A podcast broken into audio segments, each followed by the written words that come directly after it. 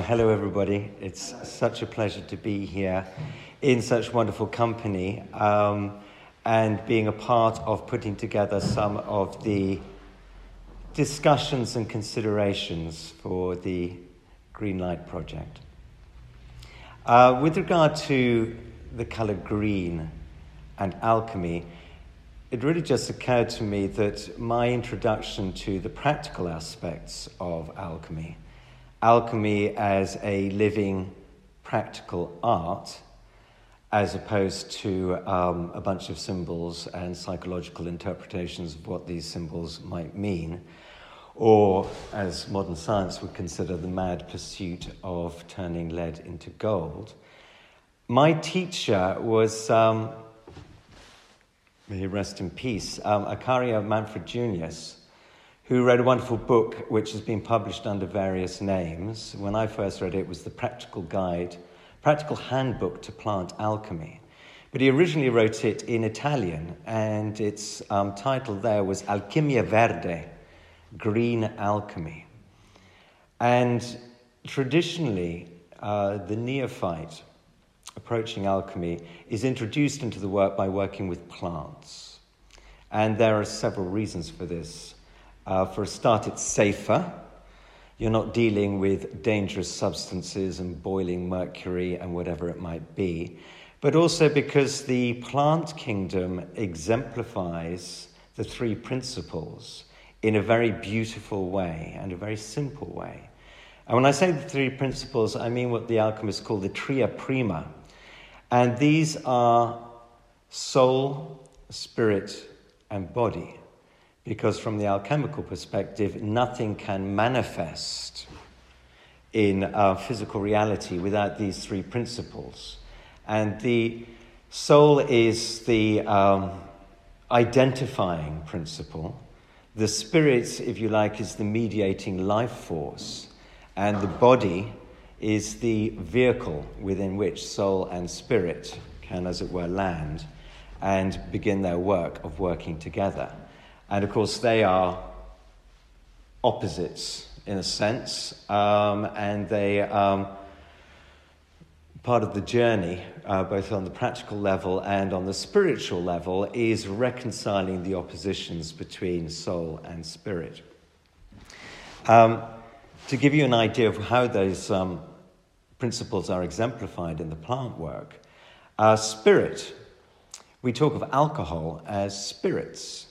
And the reason for this is that um, the first people to discover um, distillation in the West were Arab um, alchemists who realized that when they threw salt onto boiling wine in the course of their um, experiments and explorations, they realized it gave this great chukhbah of, um, of alcohol, of this spirit which, they, which was intoxicating in a sense. They realized that there was this spirit in wine and they wished to somehow capture it. And so they developed you know, a hood to capture the, the vapors and realized that, that if, um, if they were able to lead them off and cool, you could distill down this pure spirit of wine.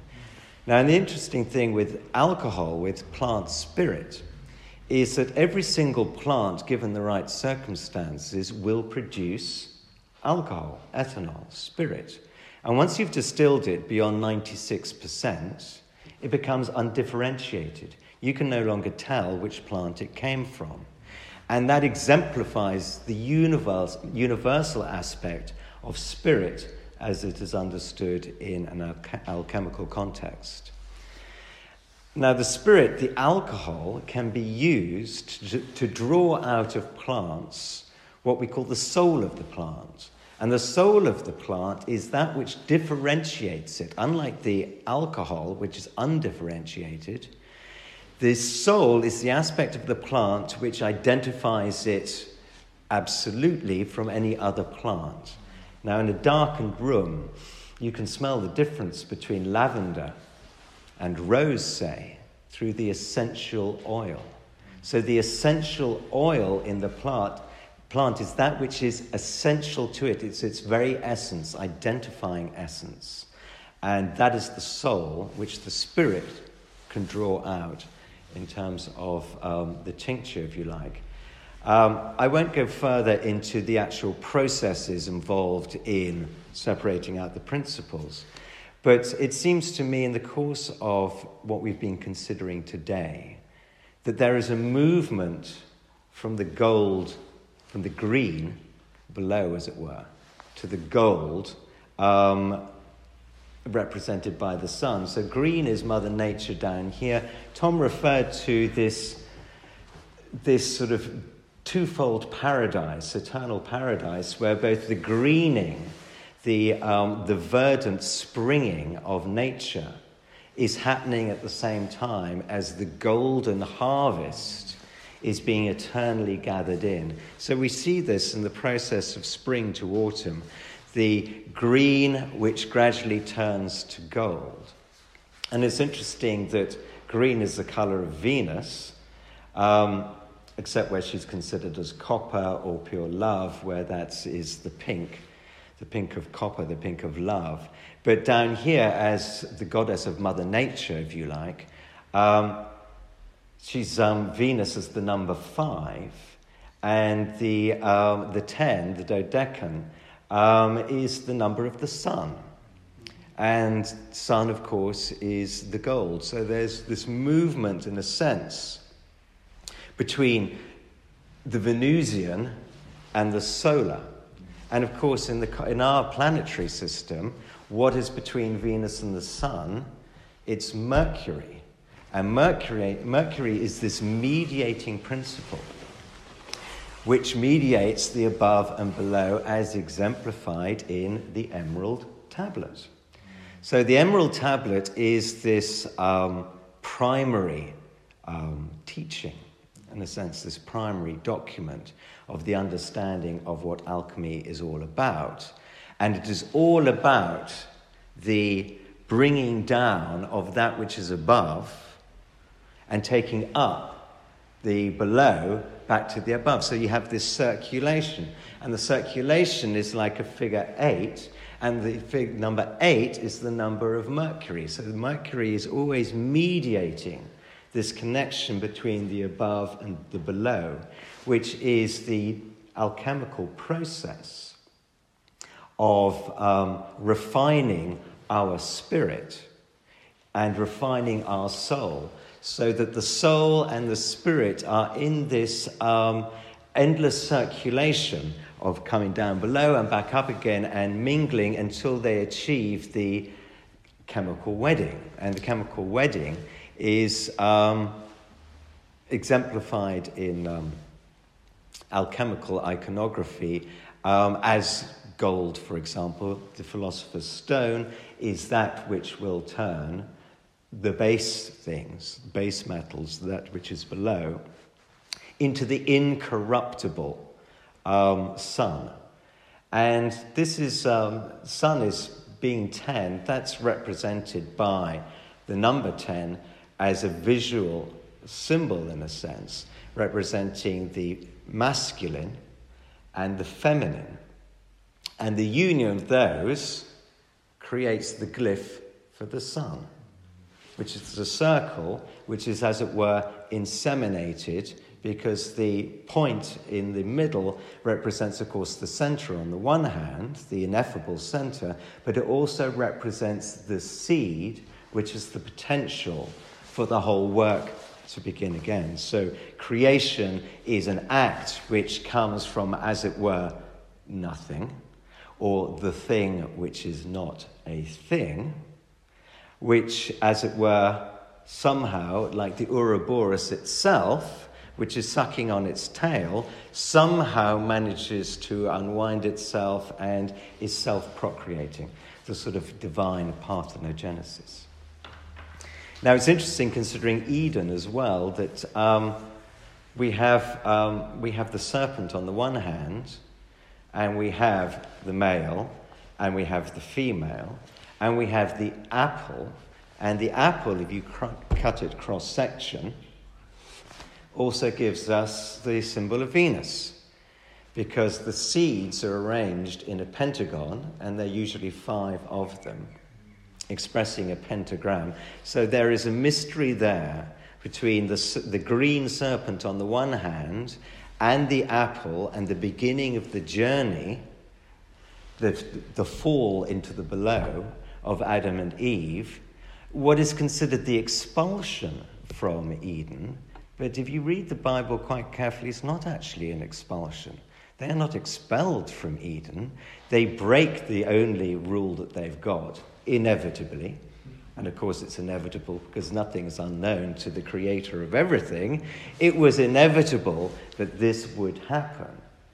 But when God comes calling through the garden after they have um, been shocked by their nakedness and have separated away from this Edenic um, union, this harmony, this golden bliss within the verdant green of the garden, they cover themselves with a green leaf of the fig tree to hide their, their shame, their nakedness symbolically. But when God comes calling through the garden, He's not saying, Right, you horrible lot, I know what you've done, and I'm going to have you for that. I give you one rule, and what do you do? You break it. No, he comes calling for them in love. He feels the separation. Where are my children? Where are you? And they hide from God.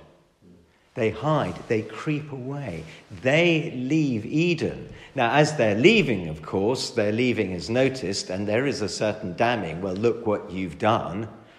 You've really set yourselves up now. But there is a sense in which the whole human story is um, coming to an understanding of what has happened in this great. Um, this great story, which is both a fall on the one hand, but an invitation to return.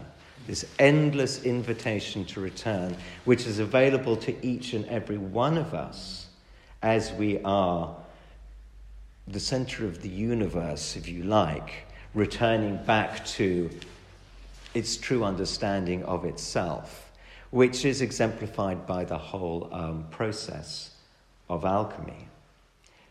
Another thing that um, I was thinking about when you mentioned Gawain, and of course the Gawain story is, um, is fascinating. We could talk for a long time about this, but to mention just one thing, he is tempted, Gawain is tempted in this challenge that he has to um, fulfill his obligation to meet the Green Knight and accept the blow that he had himself bestowed upon the knight um, and take the cut from the axe.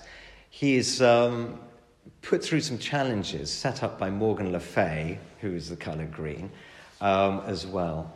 And he has to resist the advances of his host's wife, which he successfully does for two nights. On the second night, she offers him the gold ring and implores him to take the gold ring. And the gold ring, of course, represents the sun itself. It is gold and it is um, it is the ring. But he manages to resist it. But on the third night, he feels that he really must accept the gift that she pushes on him, which is the girdle made of entwined, plaited, um, green and gold silk. Now, he was quite right not to accept simply the gold because his challenge is to understand the journey from, from the green to the gold, which is this ordeal which is working through nature. And nature is expressing itself in two ways, because nature is, on the one hand, always this writhing struggle for life and bursting from the soil and, you know, coming up to flower and then dying and seeding and, and this endless sort of writhing, um, competitive aspect of nature. And in Gawain and the Green Knight, nature is presented as this wild, unruly, threatening. Death is at the center of nature. Um, and he has to go through his ordeals in order to reach the understanding of his true nature, sublimate his lower nature, which is in this struggle for survival, this mortal combat, which of course is endless, ultimately pointless because we will all die, but we have the opportunity to return to the source to find heaven if we can sublimate our lower nature.